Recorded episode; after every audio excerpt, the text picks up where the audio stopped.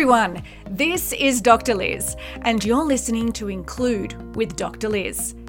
This show is about everyone, all people, including you. It's about people and their diverse lived experience in this world. I chat with guests to get to know them, their identities, and their inclusion needs, so we all have an opportunity to understand how best to include them. So, together, we can create a world where everyone thrives. Carlos is a trustworthy, fun loving, linguistic minority, sometimes distracted father and employment specialist. Assisting newcomers to Canada to establish their career in Canada, Carlos has a permanent injury and physical disability.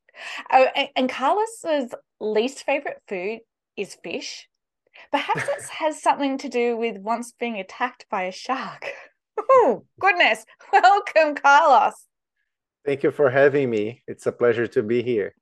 Uh, you were attacked by a shark?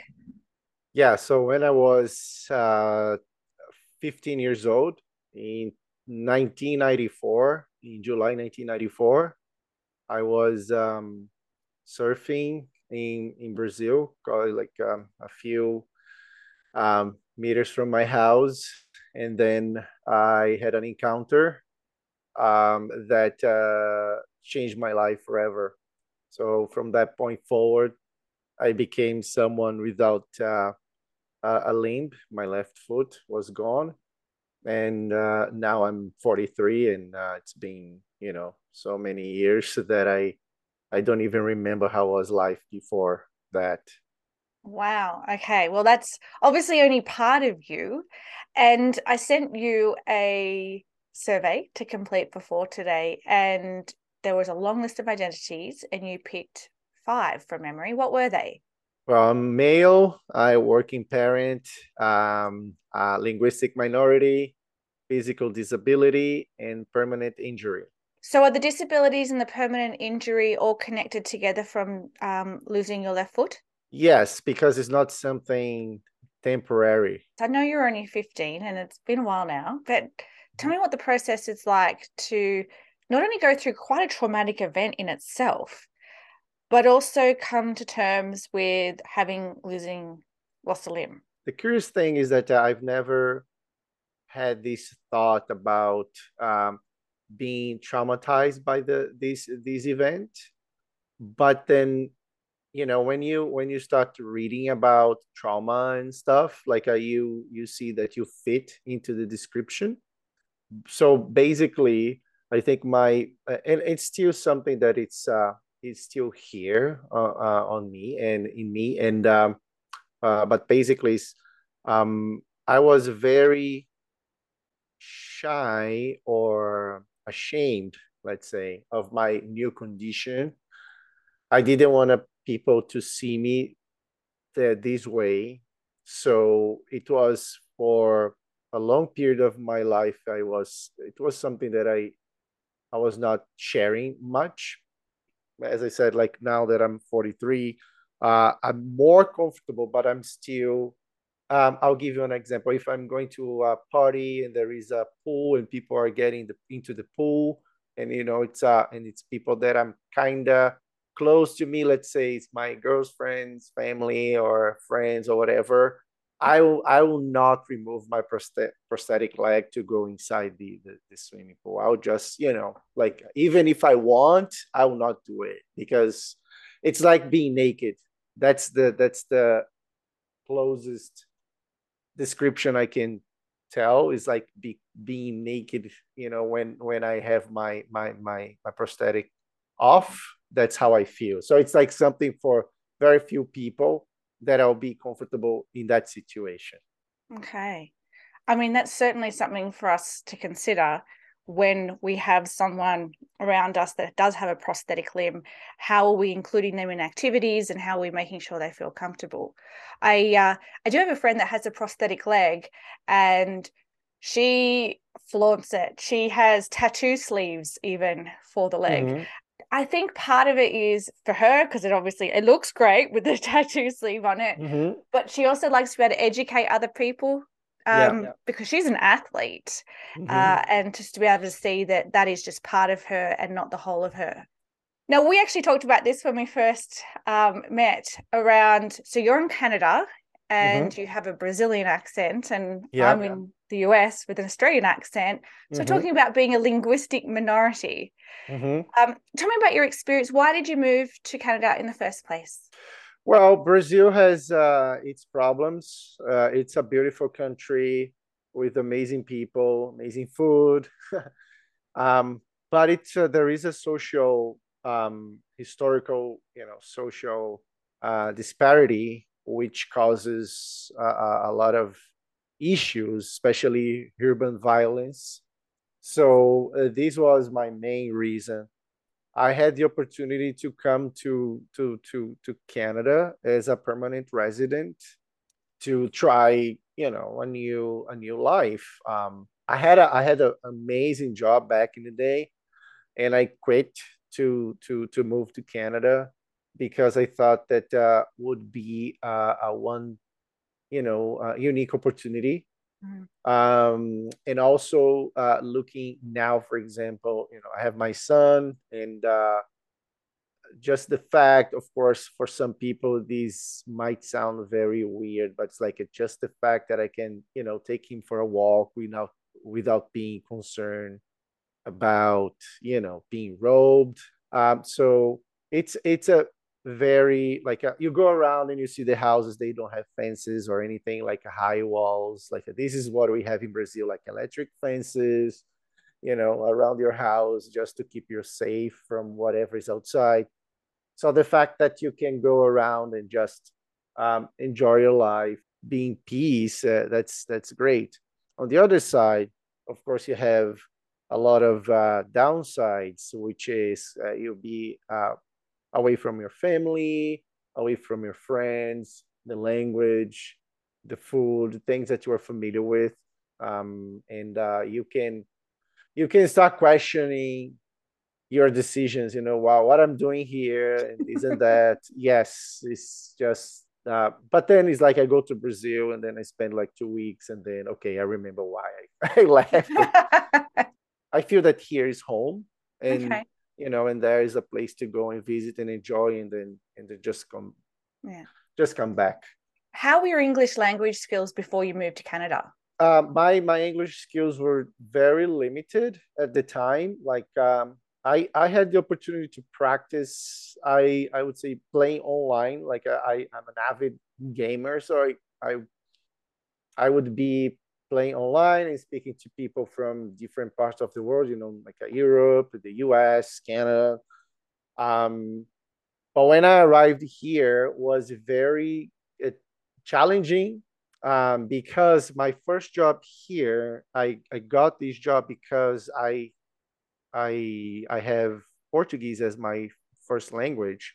So basically, the company was a video game company. We were dealing with uh, clients from Brazil, customers from Brazil, uh, in Portuguese, but of course English was something important because you had to, you know, deal uh, the everyday thing in the office and things like that. But the uh, basically the entire the entire team that I was part of, they were Brazilian, so we were speaking Portuguese all the time. So that was a barrier, like uh, was something that was slowing me down. Um, because I said, okay, I have to get into an environment that I can speak English 100% of the time. Otherwise, I will rely on Portuguese um, to get a job. So then after a year, I decided to, you know, apply for other jobs. And then I got, uh, I went to this organization that uh, uh, at the time they, they helped um, people with disabilities to find employment. So I went there as a client, and then they saw my experience and they offered me a job to work for them as a job developer. And since then, like that um, situation or that opportunity turned, you know, my my career into in in a different direction. Like, uh, mm. you know, I came from marketing and tourism and marketing, and now I'm I'm I'm working in employment services since then. And you're applying all of your lived experience, it sounds like, in those roles. Oh yes, because right now, like the the role that I'm right now, um, I help newcomers to Canada to establish their career uh, here. Um, and uh, being a newcomer myself is something that um, make make things easier um, because you can say, okay, I know what you're talking about. You know, I mm-hmm. know your struggles. I know the challenges. It's not someone that, uh, you know, like um, when you're a Canadian born, uh, of course, you still have a lot to add in a conversation like that, but you don't have like an international, you know, international credentials. Uh, you, you don't have English as a, second, a second language, uh, your education, all everything is not Canadian. You don't have a local network, so there are many challenges there. That uh, you know, being a newcomer and supporting newcomers is something that you can relate, and people feel more. People feel safer, and and after some time working with us, they feel more confident when they apply for jobs. So I want to tap into that lived experience of yours and see if you can provide us some advice or tips for those that were already um, born and live there and they're welcoming in people to the country. What are some of the supports that they can provide? How can they be helpful um, and you know provide opportunities? Yeah, that's a good question. Um, it will depend on your on your situation. If you are a Canadian and you are you have professional experience, this is one thing that you can do. You can help people sharing uh, your professional experience and giving, providing uh, newcomers with advice. Mm-hmm. Um, and this is going to be, you know, um, uh, amazing. It's a, a, a, it's this is something that uh, you know clients become really, really grateful for that. If you are, you know, someone that okay, I don't have this professional experience, how can I help? Um, uh, from my perspective, one of the things, uh, again, uh, English being my second language or not being my, my native language, I think one opportunity that um, is extremely valuable is to practice the language. But at least for me, is like um, if you commit a mistake, a grammar mistake, you know, it's good that you say, okay, I understood, but you don't say this way, you say that way because if you don't say anything and here in canada people are like that like oh no you speak fine and then you keep speaking the same thing wrong you know? Yeah. And okay if you're an informal conversation it's okay but when you go to a professional conversation you have to get uh, the best of you uh, when it comes to the grammar, right? Like, uh, because people, okay, this person is going to be representing my company, and I don't want someone with a broken English right? So um, of course, the accent will be there. You're going to be committing some mistakes. I commit mistakes all the time, grammar mistakes, but I, I'm aware that I, everybody can understand me. Uh, my communication is clear. Sometimes here and there, I will kind of uh, be a little bit challenging for me to express myself because of a keyword that I can't remember or I don't know.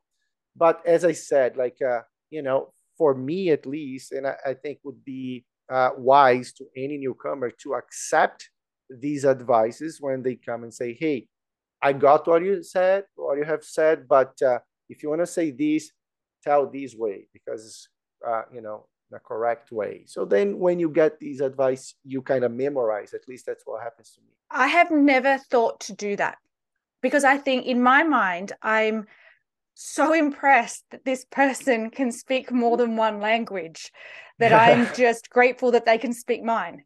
So yes. I wouldn't even think to correct them because mm-hmm. I think they're just amazing for being able to do what they can already do. Yeah. So I'm going to take that on board. Uh, I probably would preface that for others to make sure that when you are correcting people, make sure you're correcting them with grace. Yes, Be kind exactly. and compassionate in your exactly. feedback.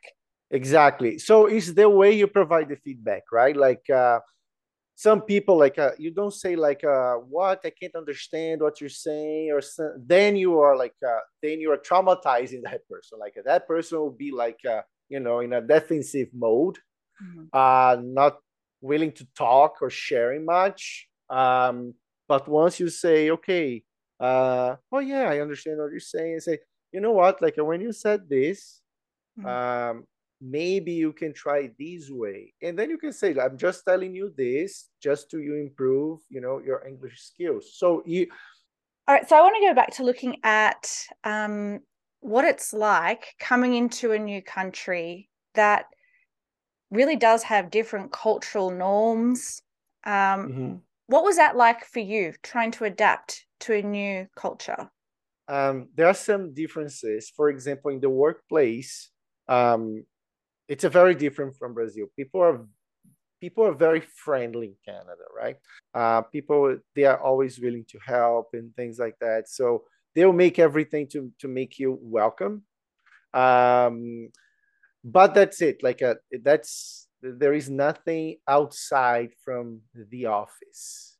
Um, in Brazil, we are very like uh, if I if I if I get to know you in the work environment, you become my friend outside of the work environment as well. Mm. So we have that. Like uh, we are gonna like uh, okay, if I if I really like you, so you know what? Like uh, this weekend I'm gonna have a barbecue. Why don't you just mm. stop by? You know. So we are like that. Like uh, we are very open in that in that sense. So I think that the work environment was something very different for me. I'm not saying that is it's a bad or good. It's it's just different mm. right? Like it's different values. When we immigrate into another country, mm-hmm. um, work tends to be, as an adult, work tends to be the place where you're going to meet new people. And mm-hmm. friendships and socialization is really important. So if you go into Canada and they're not asking you over for a barbecue on the weekend, I'm guessing that makes it a little hard to create connectedness. Yes, yes, you're right. And that's the struggle perhaps we could then suggest that if you notice that there are others in the workplace that are new to the country um, or new to the city, even just be open to even having lunch with them at work or having oh, yeah. social oh, conversation yeah. with them. And that's great because it's like uh, sometimes I because I don't have you know that many people to talk to when we have like at work for example i uh, we uh, well before covid and now we're kind of getting back to normal.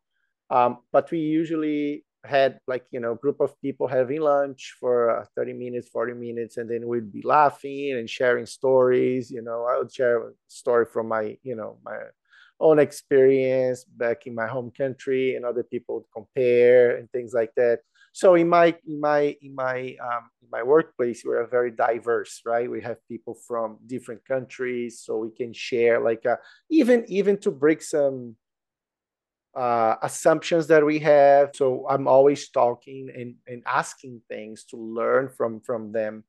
And uh, and it's beautiful to be in a in a in a diverse environment where you can get so many different perspectives um, and it's great you know and and we sometimes we have clients that they come and they speak different language and then we say okay who speaks arabic? Okay this guy. Who speaks portuguese? This who speaks spanish? And then we have all people there. What a beautiful melting pot. Yes it is. A prosthetic limb is a mm-hmm. very visible disability. So we mm-hmm. talk about sometimes with disability being something that's visible and something that's invisible. Now, mm-hmm. sure, you said that you try to cover it up so that mm-hmm. it's not something that people can see. Yeah. So if someone sees your physical disability and they're curious, mm-hmm. can they ask you what happened? For uh to me is not a problem at all. What I don't like specifically is like people staring at me and pointing. This is something that uh, I have never experienced here in Canada, but in Brazil, people are very indiscreet in this sense. But I have no problem. People like uh, I had like a children come they they they touch and and stuff. I I have no problem with that. I remember the other day I was with my son and there was this guy, and then I said, you know, excuse me, you have a, a prosthetic arm and stuff. Like I, I, had a, I have a prosthetic leg too, and so it was like almost like a, you know, we're part of the same team. and then we start sharing, like, uh, you know, like, uh, can you show me, like, and then he was showing me, and, and how long have you been, you know, and these type of things. And so again, answer your question, approaching me, it would never be a problem, but these will vary from people okay. from person to person. Now, telling me that story about you seeing someone else's prosthetic limb made mm. you feel like you belonged, like you were part of a club. Yes. Doesn't that perhaps become a learning moment for you that maybe you could be wearing shorts, for instance, and being more uh, obvious about your prosthetic uh-huh. limb so others get the same experience? Yes. So, so, so here's the thing. Like, uh, I am very I, I don't care. Like uh, this is a mindset that I have created a few years ago. Um, that uh, okay, you know, you, you you have one life, enjoy your life, and I don't care about other people think. So that's the mentality that I try to keep um, when I'm going out and, and, and doing things. So when I have people that uh, they are totally strangers, I don't have a problem. If I have, let's say, me, my girlfriend, and there are some friends that she brought, for example. Okay, I know them, but uh, you know, not at this level that I can take off my leg. So I will be sitting by the beach all day without going inside the water because I know there are people there. And and I think in my head is more like, uh, okay, why uh, why is this person like uh, why is she with this guy this guy doesn't have a leg and stuff that's the things that they come to my head I think. Um, I don't want people judging me that I'm less. Maybe. What could I do if I was there at that beach with you? Uh huh. What could I do to make it clear to you that you weren't being judged? Is there anything that I could do to make you feel safe and comfortable? Ah, that's a good question. Um, I think if you can say in advance that uh, listen if you want to take off your leg like i'm totally used. I have a friend like you said i have a friend. So when you say that you're familiar with the thing it's not a, it's not a shock for you or not gonna like be judgmental then i would feel better about it. You know when people tell stories like uh, i've been there or whatever then you say oof okay great. So then you you relax. It's, uh, and it's interesting to have this conversation because like people can be aware um, you know, and then they can come with this approach. If you tell me, listen, Carlos, just go ahead. Like, I have no problem. I have a friend also that has like a, we are totally fine. You know, if you need help as well, did you would you like to go jumping? Would you like to me to carry your prosthetic back here? It's fine, boom. And then I said, wow, that's amazing. You know, like uh, that's great. Thank you.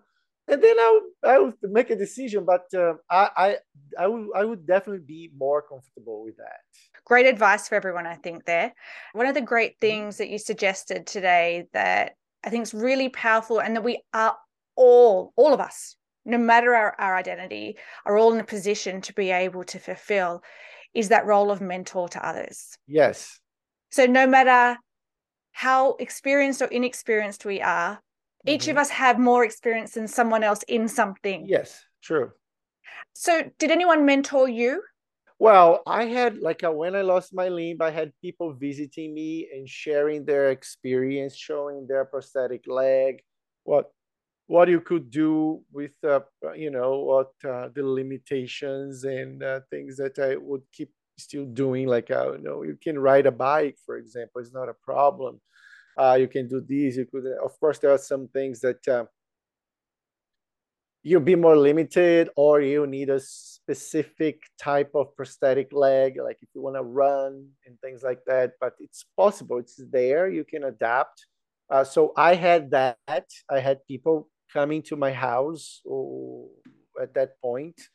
Um, coming to canada i i'm very uh, um, you know like uh, I, I don't have any problem reaching out to people and ask them you know things and oh let's go for a coffee. I mean i don't drink coffee but let's go and, and drink something and chat and so i i had that like uh, even in brazil like i was reaching out to people on linkedin and try to to get to know them and once i came here i met these people and we chat and just to ask for advice like what to do what to avoid um so so I had this in the past, and as you said, like uh, people living here will have more experience. So that is extremely important when you have the opportunity to learn from someone from their experience. um, even though each person has their own experience you kind of have to have that filter and say okay this is extremely important this is something that i have to take into consideration uh, again teaching people helping people sharing your experience is always valuable so let's just say if you had some tips for people uh, on how to best meet your needs and include someone like you in the workforce. So, someone that has a disability, uh, a physical disability, someone that is an immigrant and English is their second language. Any big top tips? Yeah. First of all, having a diverse environment is something that makes think like, oh, I, am gonna work with this guy, and I see that English not his first language, right? Like, uh, you see, and he's communicating, doing his thing and stuff, and then you, okay, it's a relief, right? Um, and knowing that uh, you know the uh, the manager admires like a, you know the, the fact that you came from another country, starting a new life, making you feel welcome, making that uh, your um, making clear that your language is not a barrier. For me, I'm I'm I'm repeating language, language, language because was my challenge.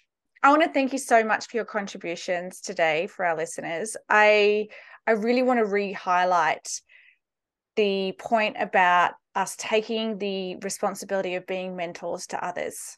I just think if mm-hmm. we approach that with whether it's newcomers and immigrants, whether it's just new people into the organization, people that reach out to you on LinkedIn just asking for advice, yeah. that's being more inclusive, isn't it? It's it's actually yeah. trying to create a world environment where everyone can thrive yeah i think i think people should be more open to get to know other people like i've seen some discussions on linkedin people like oh i don't accept people that i don't know linkedin and say well here like uh, we were connected right? Like uh, for some reason probably for because of disabilities and inclusion stuff like that we had something in common. We don't know each other but then there was an opportunity now to share something right? Like uh, we are we are running this podcast right now. So I think people miss a lot of opportunities if you just stick to what you know. And if you do like that way, okay, is your choice. But I think you're gonna miss a lot. You know, oh, such a good point. I mean, I hadn't ever looked at it that way before. Because if it's only people you know, then it's only the people yeah. you cross paths with. And if you have a really homogenous group of people around you, then yeah. you're not going to be expanding your network and um, understanding of others. Again, Thank you, Carlos. Um, we're going to have to cut it there. Okay. Thank you for having me.